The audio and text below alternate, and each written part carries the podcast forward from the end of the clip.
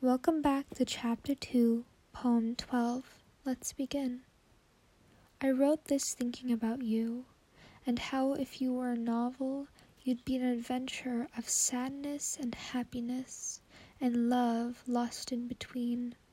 You would remind me of the sky, and mountains, and constellations, and caffeine. You'd be full of pages that make me laugh and other times fall apart.